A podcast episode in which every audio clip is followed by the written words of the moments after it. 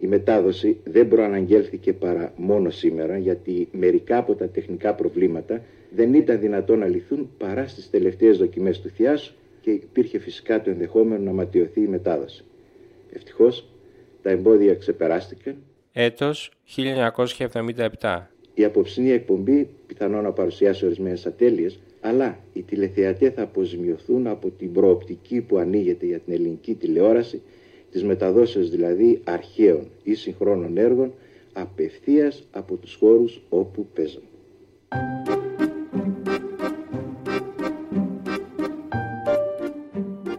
Ήταν 1977 και η κρατική τηλεόραση επιχειρούσε αυτό που σήμερα λέμε live streaming.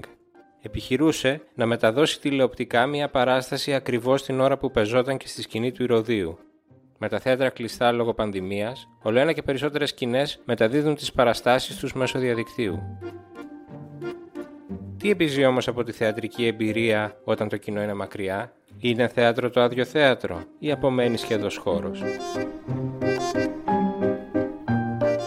Είμαι ο Μιχάλης Τσιντσίνης και ακούτε το Ράδιο Κάπα, το εβδομαδιαίο podcast της Καθημερινής. Μιλήσαμε με τρεις ανθρώπους του θεάτρου. Τους ζητήσαμε να περιγράψουν πώς ζουν, πώς δουλεύουν, πώς έχει επηρεάσει η πανδημία την τέχνη τους, πώς φαντάζονται την επόμενη μέρα. Πρέπει να σας προειδοποιήσω από την αρχή ότι αυτή δεν είναι μια κανονική εκπομπή. Οι συνεντεύξεις διακόπτονται από θεατρικά διαλύματα. Διακόπτονται από τον ίστρο των ανθρώπων αυτών που δεν έπαψαν να δουλεύουν, δεν έπαψαν να κάνουν πρόβες, να σκηνοθετούν, να ηχογραφούν και να βιντεοσκοπούν τη δουλειά τους.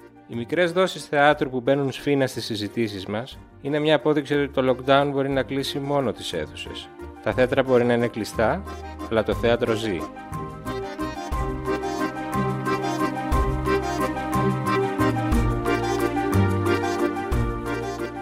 Ο Δημήτρης Λιγνάδης είναι καλλιτεχνικός διευθυντής του Εθνικού Θεάτρου. Μας μίλησε για το δύσκολο παρόν, αλλά και το μέλλον που το φαντάζεται πιο φωτεινό. Μας διάβασε Ανδρέα Εμπειρίκο.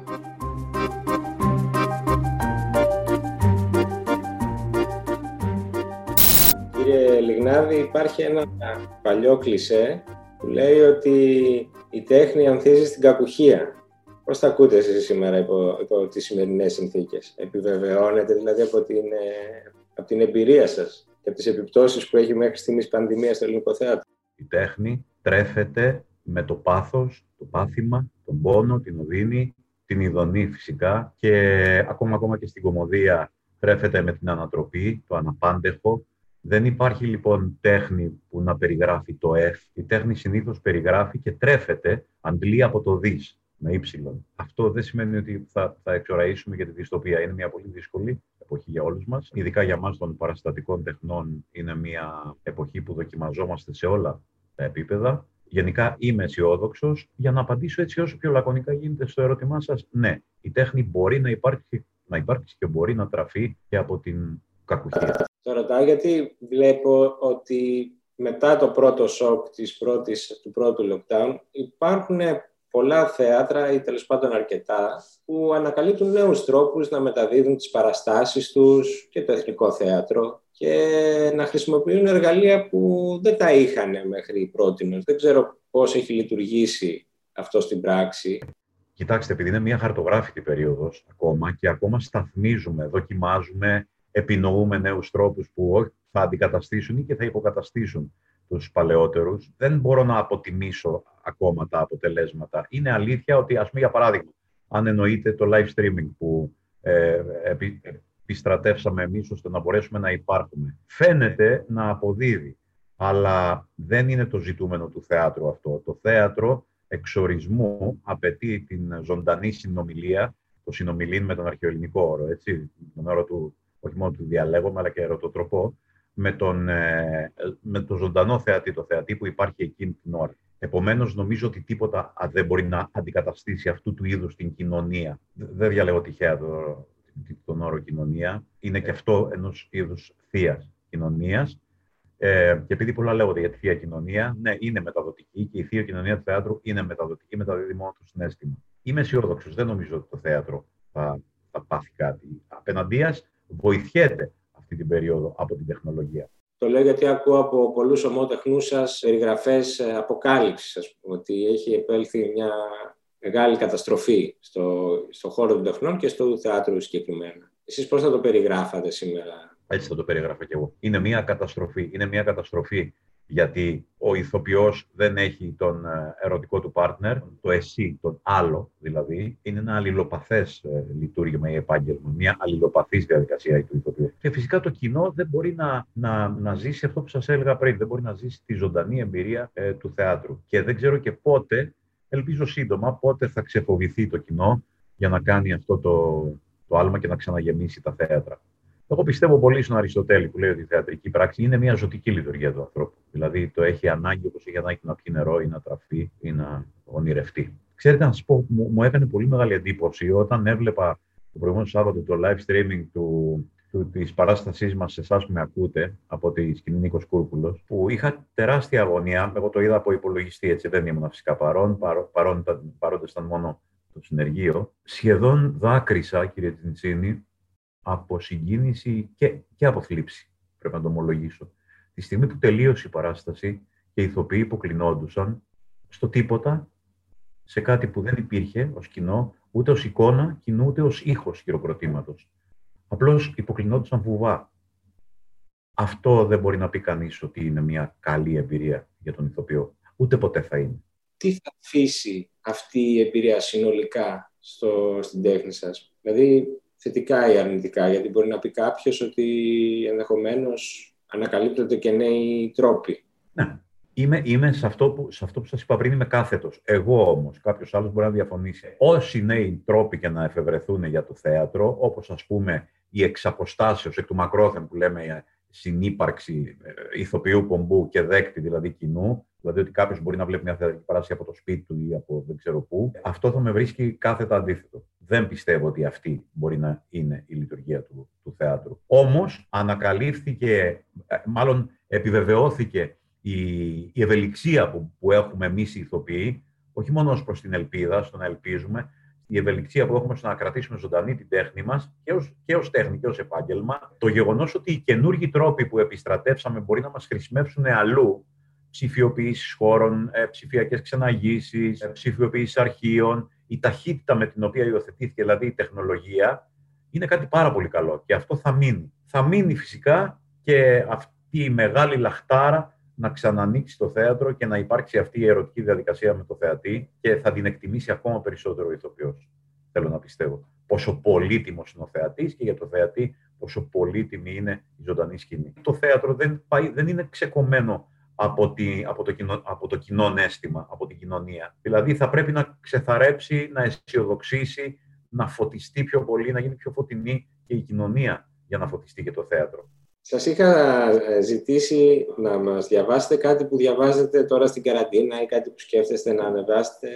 Πρέπει να σας πω ότι εγώ δεν, είναι, δεν διαβάζω μόνο καινούργια πράγματα. Εγώ επανακύ, ανακύπτω, ξανασκύβω δηλαδή συνέχεια και συνέχεια πάνω στα ίδια πράγματα. Είναι σαν κάποια ξόρκια, σαν προσευχές, κάποια λογοτεχνικά έργα, είτε πεζογραφίας είτε ποίησης είτε ενός μεικτού είδους, όπως αυτό που θα σας πω τώρα, είναι για να με κρατάνε ζωντανό. Εγώ πιστεύω, κύριε Τιτσίνη, ότι ο λόγος, αυτή η πολύ παρεξηγημένη έννοια, δεν είναι λόγια. Ο λόγος είναι ένα σώμα με το οποίο συνευρίσκεσαι, συνομιλείς και πάλι με τις δύο έννοιες, και τη σύγχρονη και την παλαιά. Και είναι σαν να λέμε ότι εγώ όταν κάνει κρύο, όπως φοράω τη ζακέτα μου, έτσι και όταν κάνει ένα, μια παγωνιά ψυχική, ή ένας φόβος, φοράω την, τον αγαπημένο, αγαπημένο μου επενδύτη. Θα μου επιτρέψετε λοιπόν να επιλέξω για τώρα να σας διαβάσω από τον αγαπημένο μου Ανδρέα Εμπειρίκο, από την Οκτάνα. Εντάξει, το βιβλίο είναι κατεστραμμένο. Ε, έτσι είναι τα διαβασμένα βιβλία. ναι, θα σας διαβάσω του Εγάγρου. Ωραία, πάμε. Του Εγάγρου. Πήδηξε ο Έγαγρος και στάθηκε σε μια ψηλή κορφή. Στιτός και ρουθουνίζοντας, κοιτάζει τον κάμπο και αφουγκράζεται πριν άλλο σκύρτημα σε άλλη κορφή τον πάει. Τα μάτια του λάμπουν σαν κρίσταλα και μοιάζουν με μάτια αετού ή ανθρώπου που μέγας ίστρος τον κατέχει. Το τρίχωμά του είναι στυλπνό και ανάμεσα στα πισινά του πόδια, πίσω και κάτω από το κεντρί του, το μέγα σήμαντρον της απολύτου ορθοδοξίας, ταλαντευόμενον σε κάθε σάλεμά του βαριά και μεγαλόπρεπα κουνιέται. Κάτω εκτείνεται ο κάμπος με τα λερά μαγνάδια του και τις βαριές καδένες. Ο έγαγρος κοιτάζει και αφουγκράζεται. Από τον κάμπο ανεβαίνει μια μυριόστομη κραυγή ανθρώπων πνευστιόντων. Έγαγρε, έγαγρε, έλα σε εμά για να χαρείς και να μας σώσεις. Ο έγαγρος κοιτάζει και αφουγκράζεται, όμως δεν νοιάζεται καθόλου για όλου του κάτω κόσμου τη βοήθεια την αντάρα. Στέκει στιτό στα πόδια του και όλο μυρίζει τον αέρα, σηκώνοντας τα χείλη του σαν σε στιγμές οχίας. Έγαγρε, έγαγρε, έλα σε εμά για να εφρανθείς και να μας σώσεις. Θα σε λατρέψουμε ως Θεό, θα κτίσουμε ναούς για σένα, θα είσαι ο τράγος, ο χρυσός και ακόμη θα σου προσφέρουμε πλούσια ταγή και όλα τα πιο ακριβά μανάρια μας. Για δες. Και λέγοντας οι άνθρωποι του κάμπου, έσπροχναν προς το βουνό ένα κοπάδι από μικρές κατσίκες, σπάνιες από ράτσα. Ο έγαγρος στέκει ακίνητος και οσμίζεται ακόμη τον αέρα. Έπειτα ξαφνικά υψώνει το κεφάλι του και αφήνει μέγα βέλασμα που αντυχεί επάνω και πέρα από τα φαράγγια σαν γέλιο λαγαρό και μονομιάς με πίδημα γοργό σαν βέλος θεόρατο ή σαν διάτον ακόμη πιο ψηλά πετιέται. Γεια και χαρά σου, έγαγρε. Γιατί να σου φαντάξουν τα λόγια του κάμπου και οι φωνές του, γιατί να προτιμήσεις του κάμπου τα κατσίκια; Έχεις ό,τι χρειάζεσαι εδώ και για βοσκή και για οχίες και κάτι παραπάνω, κάτι που μα το Θεό δεν ήκμασε ποτέ κάτω στους κάμπους. Έχεις εδώ τη λευτεριά.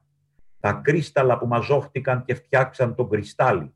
Ο Διονύσιος Σολομός ο Μουσιγέτης ή ο Ανδρέας ο Πρωτόκλητος και Πρωτοψάλτης Κάλβος. Ο Περικλής Γιαννόπουλος που ελληνικά τα ήθελε όλα και έκρυβε μέσα του βαθιά μια φλογερή ψυχή σαβοναρόλα ο Μέγας Ταγός, ο Δελφικός, ο Αρχάγγελος Σικελιανός, που έπλασε το Πάσχα των Ελλήνων και ανάστησε Πάσχα και αυτό, τον Πάνα, ο εκ του ευξήνου ποιητής, ο Βάρναλης ο Κώστας, Εβάτη εφλεγόμενε ο Νίκος Εγκονόπουλος και ο Νικήτας Ράντος, ο Οδυσσεύς Σελίτης, που την ψυχή του βάφτισε στα ιονικά νερά του ελληνικού αρχιπελάγους, ο εκλευκάδος ποιητής Αυγερινός και Αποσπερίτης, ο Νάνος Βαλαωρίτης, αυτοί και λίγοι άλλοι, αυτοί που πήραν τα βουνά να μην τους φάει ο κάμπος, δοξολογούν τον ίστρο σου και το πυκνό σου σπέρμα γε του πανός και μιας ζαρκάδας Αφροδίτης. Γεια και χαρά σου έγαγρε που δεν αγαπάς τους κάμπους. Να τους κάνεις. Ο ήλιος εδώ κάθε πρωί σηκώνεται ανάμεσα στα κέρατά σου. Στα μάτια σου λάμπουν οι αστραπές του Ιεχωβά και ο ήμερος, ο άσβιστος του Δία κάθε φορά που σπέρνεις εδώ στα θηλυκά σου την ένδοξη και απέθαντη γενιά σου. Γεια και χαρά σου έγαγρε που δεν θα πας στους κάμπους. Γεια και χαρά σου που πατάς τα νυχοπόδαρά σου στον απορρόγων κορυφών τα πιο υψηλά οσανά. Είπα και ελάλησα, έγαγρε, και αμαρτίαν που και έχω. Προσκλητήριο ποιητών ε, μετά από την καραντίνα μας. Ακριβώς, ακριβώς. Ε, ευχαριστώ πολύ για τη συζήτηση και εύχομαι να, σύντομα να μπορέσουμε να βρεθούμε ελεύθεροι στα βουνά σε τον Εγάγρο. Ακριβώς. Πίνω ησυχία της ευχής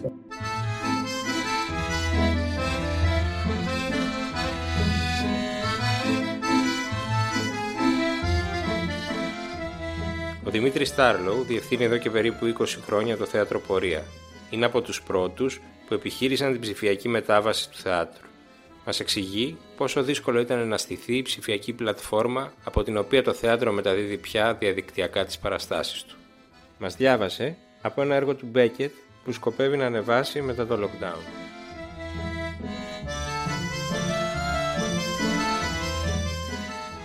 Και έτσι ξεκίνησε αυτή η ιστορία το Μάρτιο, γιατί, γιατί είδαμε ότι οι βιντεοσκοπημένες πράγματι παραστάσεις που δείξαμε στο κοινό είχαν πολύ μεγάλη απήχηση. Όχι μόνο οι δικές μας και σε όλο τον κόσμο είχαν απήχηση. Το θυμάστε. Ήταν ένα διάστημα που οι μεγαλύτεροι θεατρικοί οργανισμοί στον κόσμο δείχνανε παραστάσεις τους από το παρελθόν και κρατούσαν έτσι ζωντανό τον κόσμο που ήταν σε μια παγκόσμια καραντίνα. Και έτσι ξεκίνησε αυτή η δημιουργία της πλατφόρμας, που δεν είναι απλή υπόθεση, το σημειώνω, δεν είναι καθόλου απλή υπόθεση. Χρειάστηκαν 5-6 μήνες και ατέλειωτες εργατοώρες από τους συνεργάτες μας που, με τους οποίους συμπαράγουμε την πλατφόρμα αυτή, έτσι ώστε να πούμε ότι είμαστε έτοιμοι και με τα φόβου Θεού πίστεως και αγάπης, έτσι, είμαστε έτοιμοι να εκπέμψουμε σήμα από το θέατρο πορείας σε όλο τον πλανήτη.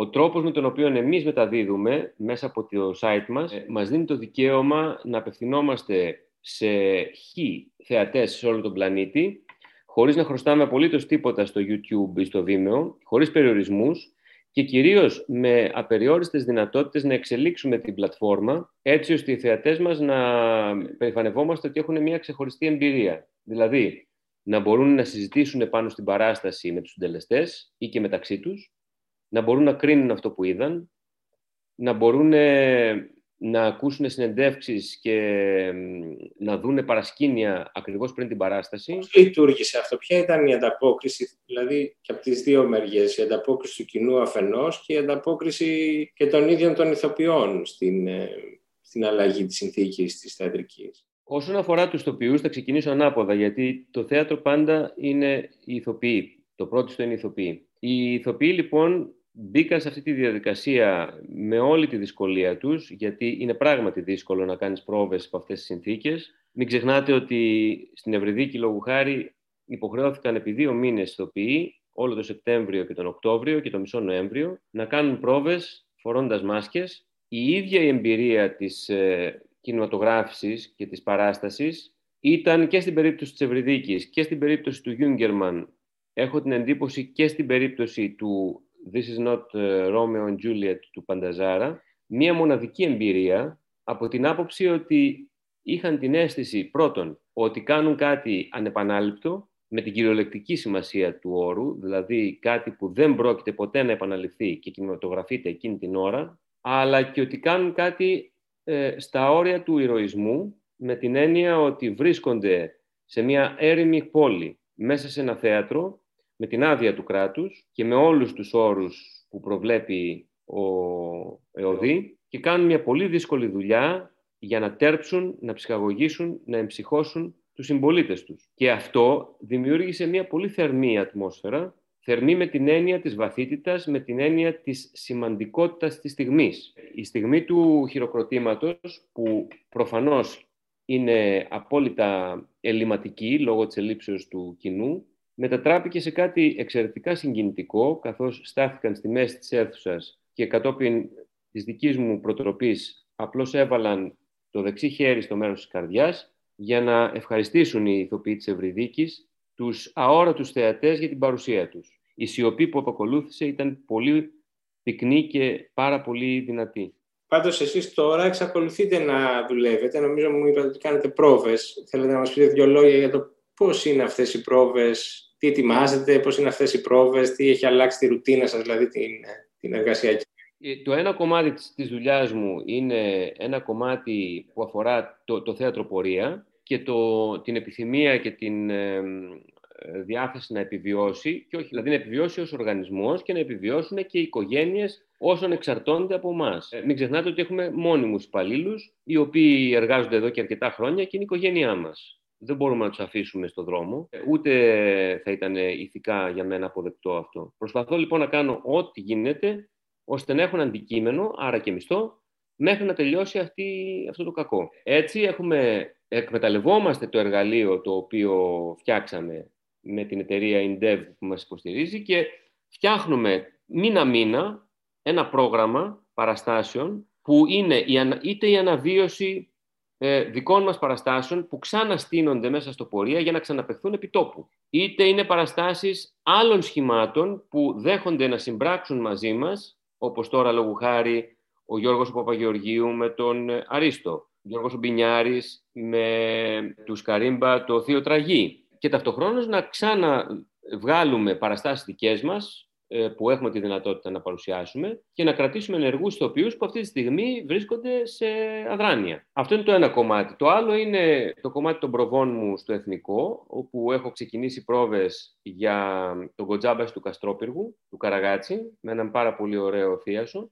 Δυστυχώς υπό απάνθρωπες συνθήκες ε, αποστάσεων των τραπεζιών μεταξύ τους, με μάσκες και όλα τα συμπαραμαρτούντα δεν ξέρω πώς θα πάει αυτό το πράγμα με την έννοια της ε, πρακτικής ε, εφαρμογής. Έχω πολλές ιδέες, αλλά οπωσδήποτε καταλαβαίνετε την όλη δυσκολία και το, το στένεμα, το ψυχικό, έτσι. Ε, είμαστε υποχρεωμένοι να κάνουμε τεστ όλοι μία φορά την εβδομάδα. Είμαστε όλοι υποχρεωμένοι να τηρούμε αποστάσεις. Ο, ο οδηγός σκηνής μας αποτρέπει από τον, ακόμα και να πλησιάσουμε για να μιλήσουμε σε κάποιον κατηδίαν, δηλαδή δεν υπάρχει κατηδίαν πια. Ε, εγώ δουλεύω πάρα πολύ κατηδίαν, να πιάσω έναν ηθοποιό και να του μιλήσω ε, κατηδίαν. Δεν υπάρχει πια κατηδίαν. πρέπει να μιλάω σε ένα μικρόφωνο ή να φωνάζω σε όλη την αίθουσα. Αυτά είναι τα δύο, τα δύο πράγματα με τα οποία ασχολούμαι αυτή τη στιγμή και είναι αρκετά. Δηλαδή, είμαι ευγνώμων που μπορώ να ασχολούμαι με το επάγγελμά μου, διότι υπάρχουν πάρα, πάρα πολλοί άνθρωποι που δεν έχουν τη δυνατότητα αυτή τη στιγμή να ασχοληθούν με τίποτα. Σα ζητήσαμε να μας πείτε τι είναι στο μυαλό σας για το μέλλον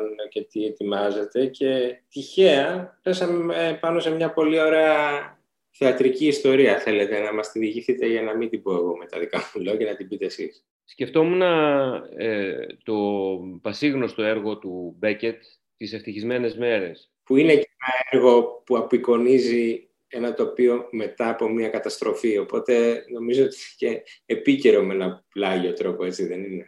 Είναι οπωσδήποτε επίκαιρο. Μπορεί να το δει κανείς σαν σκηνικό καταστροφής ή και ως την απόλυτα φυσική κατάσταση του ανθρώπου, που είναι η αναμονή για το θάνατο ή η απόλυτη μοναξιά. Αυτό το έργο πάντα μου θυμίζει μια εξαιρετική, αν και παραγνωρισμένη στην Ελλάδα σπουδαία ηθοποιό, την Χριστίνα Τσίγκου. Η Χριστίνα Τσίγκου, λοιπόν, η οποία έζησε ένα πολύ μεγάλο μέρος της ζωής της στο Παρίσι και εκεί ε, δημιούργησε.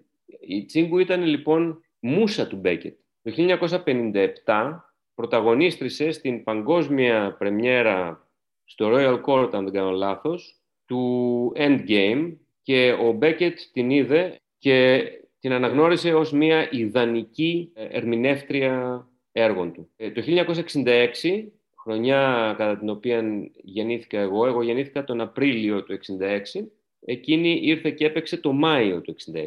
Έπαιξε στο θέατρο... Στην Ελλάδα, ήρθε στην Ελλάδα. Ελλάδα. Ήρθε και έπαιξε το, τις ευτυχισμένες μέρες στα ελληνικά, με ελαφρά προφορά. Είχε μια ελαφρά προφορά. Ε, αλλά ταιριαστεί τόσο στην περιέργεια αυτού του έργου. Ε, ήταν η πρώτη φορά που οι Έλληνες, αν δεν κάνω λάθος, βλέπανε αυτό το έργο στην Ελλάδα και έκανε τρομακτική εντύπωση. Παίχτηκε στο θέατρο Έλσας Βεργή. Έπαιξε νομίζω 10 συναπτές παραστάσεις. Σήμερα στα χέρια σας μια χειρόγραφη μετάφραση της Τσίγκου ναι. αυτού του έργου. Ναι, και να σας πω πώς έφτασε στα χέρια μου. Το 1973 ήρθε για μερικές διακοπές στην Ελλάδα, ήταν πάρα πολύ κουρασμένη και πέρασε από τη μάνα μου, ε, της έστειλε ένα γράμμα, της είπε, της τηλεφώνησε, της είπε ότι νιώθει πάρα πολύ κουρασμένη, ότι το καυσαέριο της Αθήνας την έχει εξουθενώσει, είχε και ένα άστημα και αν μπορούσε να περάσει, να αφήσει ένα παλιτσάκι στο σπίτι της στο Κολονάκι. Η Χριστίνα Τσίγκου πήγε λοιπόν στις Πέτσες το Μάιο του 1973,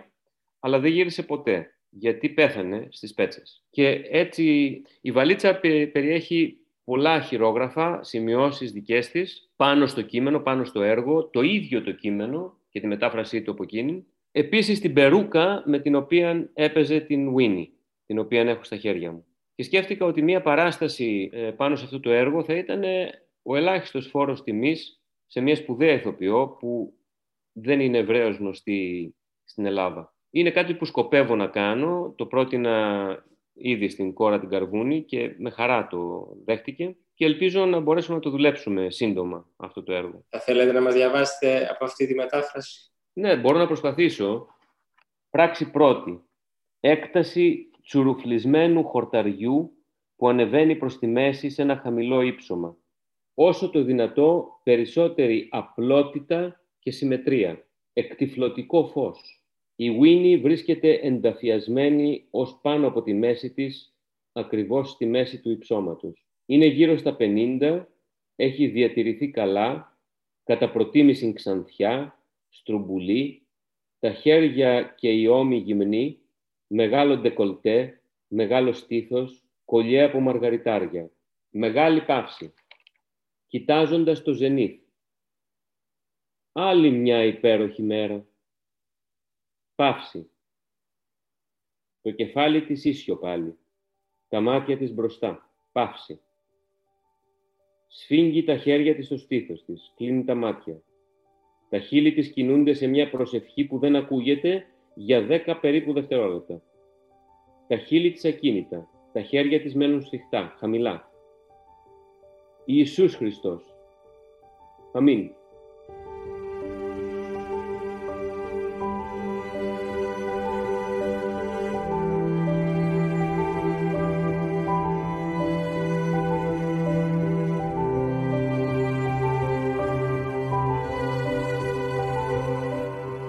Ο Αργύρης Ξάφης, εκτός από πολύ γνωστός ηθοποιός και σκηνοθέτης, είναι και καθηγητής υποκριτικής στο Οδείο Αθηνών. Αυτή την εποχή σκηνοθετεί μια παράσταση ηχογραφημένου θεάτρου για το Φεστιβάλ Αθηνών. Πρόκειται για μια σειρά διασκευών αστυνομικών διηγημάτων που θα μεταδοθούν από την ιστοσελίδα του φεστιβάλ. Μας διαβάζει από το έργο που ήταν έτοιμος να ανεβάσει πριν από το lockdown.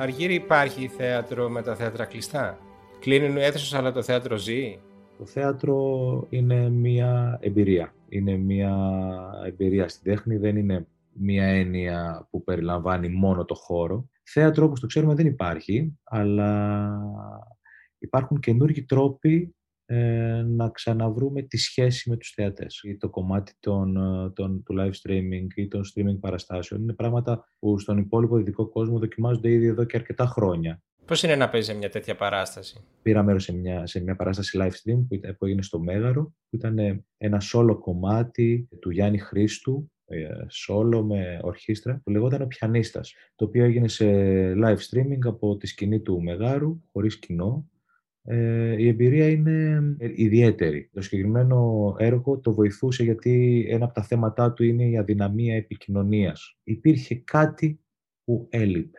Είναι σαν να είναι, να σου πω, σαν να χρειάζεσαι δύο στοιχεία για να κάνεις μια χημική ένωση, ας πούμε, και εσύ να αναπαριστάς εκ του αποτελέσματος ότι έτυχε η χημική ένωση έχοντας το ένα μόνο στοιχείο. Πώς φαντάζεσαι την επόμενη μέρα, πώς φαντάζεσαι την πρώτη μέρα δηλαδή που πάλι θα ανοίξει αυλαία και θα δεις από κάτω κόσμο; Έχει σχέση με το πώς θα φτάσουμε σαν κοινωνία εκεί πέρα. Μπορώ να σου πω πώς θα ονειρευόμουν, αλλά δεν ξέρω να σου πω ρεαλιστικά πώς το φαντάζομαι. Σου λείπει, φαντάζομαι. Πάρα πολύ. Το καλοκαίρι αυτό που έβλεπα ήταν ότι η ένταση με την οποία οι θεατές ερχόντουσαν για να δουν μια παράσταση ήταν μεγαλύτερη και με μεγαλύτερη συνειδητότητα, πράγμα το οποίο μου άρεσε πάρα πάρα πολύ. Και πιστεύω ότι αυτό θα είναι ένα πολύ μεγάλο κέρδος στο θέατρο, αν υπάρξει. Άρα μπορούμε να προσδοκούμε ότι θα συναντηθεί η δίψα του κοινού με τη δίψα των ανθρώπων του θεάτρου όταν θα ανοίξουν πάλι τα θέατρα προσωμιάζει πάρα πολύ με τις ερωτικές σχέσεις αυτό το πράγμα. Προσωμιάζει, δηλαδή το κομμάτι της ε, απουσίας και της έλλειψης δυναμώνει την ε, ένταση των εραστών να συναντηθούν. Βέβαια, το θέμα είναι να είναι και οι δύο καλά. Ο Ρωμαίος και η Ιουλιέτα, λόγω timing, λόγω πέντε λεπτών στο timing, δεν βρεθήκανε ποτέ.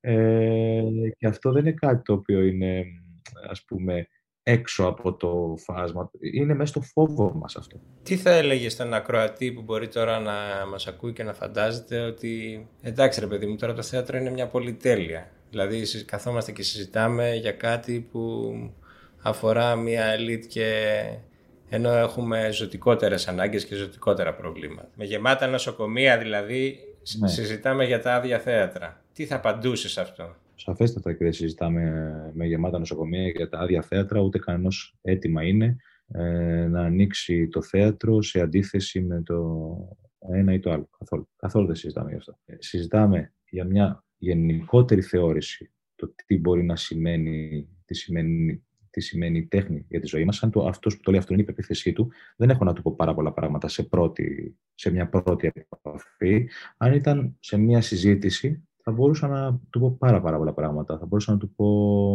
να ξεκινήσουμε συζητώντας για ποιο λόγο, κατά τη γνώμη του, υπήρξε τέλος πάντων το θέατρο ή η τέχνη. Νομίζω ότι πώς πω, μας, μας βοηθάει να φτάσουμε μακρι, πιο μακριά στην εμπειρία της σύντομης ζωής μας πιο γρήγορα. Αν δηλαδή ε, ζου, ζούσαμε 70 χρόνια ε, ως ζωάκια, ε, χωρίς ε, αίσθηση της τέχνης κτλ. Με την τέχνη ζούμε 150 χρόνια ή 200 χρόνια. Σου ζητήσαμε να μας δώσεις μια μικρή εμπειρία θεάτρου, διαβάζοντάς μας από την παράσταση που θα ανέβαζες αν δεν είχε επιβληθεί το lockdown. Θέλεις να μας πεις δύο λόγια γι' αυτό και να μας διαβάσεις; Υπάρχει ένα συγκλονιστικό έργο το οποίο είναι η ιστορία των, ε, της Lehman Brothers, ε, της οικογένειας δηλαδή της Lehman Brothers, τα τρία πρώτα αδέλφια που φύγανε από μετανάστες από τη Γερμανία και πήγαν στην Αμερική, στην, στο Montgomery της Αλαμπάμα το 1847 και βλέπουμε την ιστορία αυτών των τριών αδελφών πώς σιγά σιγά από ένα μαγαζί που πουλούσαν υφάσματα και κουστούμια ε, μετατράπηκαν στον, στην Lehman Brothers που εμείς τέλος πάντων ε, ξέραμε. Το έργο δεν προλάβατε να το ανεβάσετε. Σας πρόλαβε το lockdown. Ακριβώς. Κλείσαμε την ημέρα κάναμε γενική δοκιμή δηλαδή, που είναι η τελευταία πρόβα πριν την παράσταση, που σημαίνει ότι είμαστε έτοιμοι σε όλα. Το γράψαμε και σε βίντεο για, γιατί δεν ξέρουμε πόσο καιρό, δεν ξέρουμε πόσο καιρό θα σταματήσουμε. Αποχαιρετιστήκαμε και πήγαμε στα σπίτια μας. Αυτή λοιπόν τώρα το κομμάτι που θα σας διαβάσω είναι την ημέρα του κράχ του 1929. Εκείνη την ημέρα υπήρχαν μαζικές αυτοκτονίες χρηματιστών. Και μάλιστα κάποιες εφημερίδες, New York Times, τα γράψαν ότι ήταν 11 αυτοί, τους ονομάσανε, αλλά αυτό δεν έχει αποδειχτεί ποτέ και ξεκινάει λοιπόν κάπως έτσι. Ο Τέντι είναι ο πρώτος χρηματιστής που αυτοκτονεί. Αυτοπυροβολείται στο στόμα στις 9 και 17 το πρωί στις τουαλέτες του χρηματιστηρίου. Έσπευσε να εγκαταλείψει τον όροφο συναλλαγών μόλις κατάλαβε ότι ξαφνικά όλοι πουλάνε τις μετοχές τους. Πουλάνε. Πουλάνε. Μα τι στο διάλογο συμβαίνει σήμερα; Πουλάνε, πουλάνε. Μα τι τρέχει σήμερα; Πουλάνε. Πουλάνε. Χρόνια τώρα η αξία τους όλο και ανέβαινε. Αυτό του είχαν μάθει. Όσο πιο ισχυρή είναι η εταιρεία, τόσο υψηλότερη η τιμή. Όσο πιο μεγάλη είναι η εταιρεία, τόσο υψηλότερη η τιμή. Όταν όλοι αγοράζουν, όλα πάνε καλά. Τι θα γίνει όμως όταν όλοι ξαφνικά αρχίζουν και πουλάνε; Τι θα γίνει όταν όλοι, αντί να αγοράσουν και άλλες μετοχές, θελήσουν τα λεφτά τους πίσω; Τι θα γίνει όταν όλοι σταματήσουν να πιστεύουν; Τι θα κάνω; Ο Τέντι κλειδώνεται στην τουαλέτα. Σφαίρα, σκανδάλι, πυροβολισμός. Ο Βέρνον είναι ο δεύτερος χρηματιστής που αυτοκτονεί, αυτοπυροβολείται στο κεφάλι στις 10 και 32 το πρωί στο γραφείο του στο δεύτερο όροφο της Wall Street. Ανοίγει ένα σιρτάρι, πτώση 37%, σφαίρα, πτώση 40%, σκανδάλι, πτώση 47%, πυροβολισμός.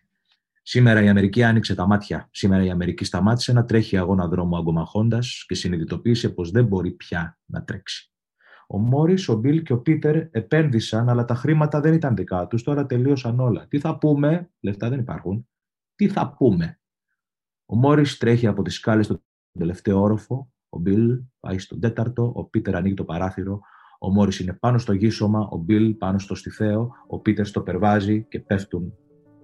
Πέφτουν. Πέφτουν. Εύχομαι να το δούμε σύντομα και επί Σε ευχαριστώ πολύ για την κουβέντα, Αργύρη. Μιχάλη, σε ευχαριστώ και εγώ πολύ για την πρόσκληση. Χάρηκα πολύ που τα είπαμε.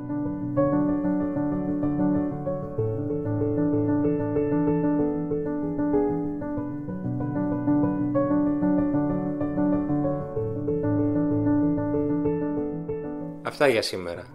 Το Ράδιο Κάβα θα είναι μαζί σας πάλι την επόμενη Παρασκευή. Μέχρι τότε, μείνετε υγιείς και αισιόδοξοι.